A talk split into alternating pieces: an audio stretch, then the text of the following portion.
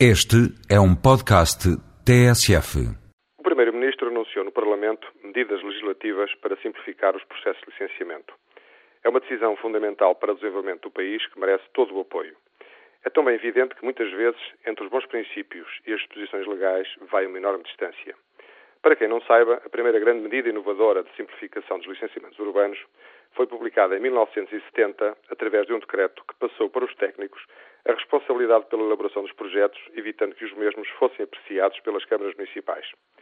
3 anos depois, em 1973, foi publicado o célebre Decreto 73/73, que definiu as competências profissionais dos técnicos que poderiam subscrever projetos e assumir a responsabilidade pelo cumprimento das normas e dos regulamentos em vigor.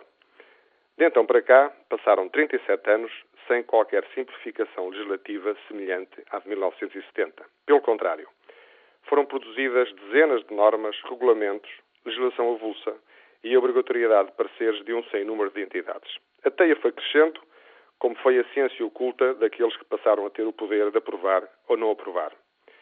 A qualidade dos projetos e da construção passou a ser uma questão menor face à importância do valor da licença.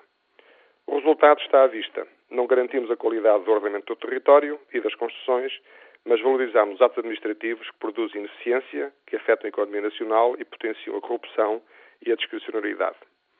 Hoje é frequente a nomeação de juristas para a chefia dos serviços municipais de licenciamento, porque as matérias deixaram de ser técnicas, enquanto que no passado eram engenheiros ou arquitetos com formação equivalente aos autores dos projetos. Hoje é frequente um cidadão colocar uma previdência cautelar contra uma decisão da administração pública porque discorda da interpretação jurídica que fundamentou a decisão. Hoje são frequentes ações populares de grupos de cidadãos contra as decisões administrativas de licenciamento, mas que sabem não poderem ser responsabilizados pelos prejuízos causados caso os tribunais não lhes reconheçam a razão. Os modelos de licenciamento deixaram de cumprir a sua missão, passando também a ser utilizados como armas políticas. Mas a redução do monstro dos licenciamentos não deverá levar a outro risco, que é simplificar sem se atender ao que continua a ser importante garantir.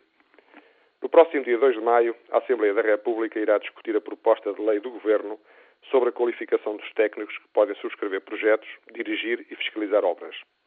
A intenção desta lei, que irá alterar o Decreto 73 de 1963, é muito boa e o preâmbulo é excelente, mas o disposto em diversos artigos não respeita os princípios enunciados e, por isso, merecem a discordância da Ordem dos Engenheiros. Esperemos que a simplificação dos processos de licenciamento também não se afaste dos princípios enunciados para que verdadeiramente cumpram os seus objetivos.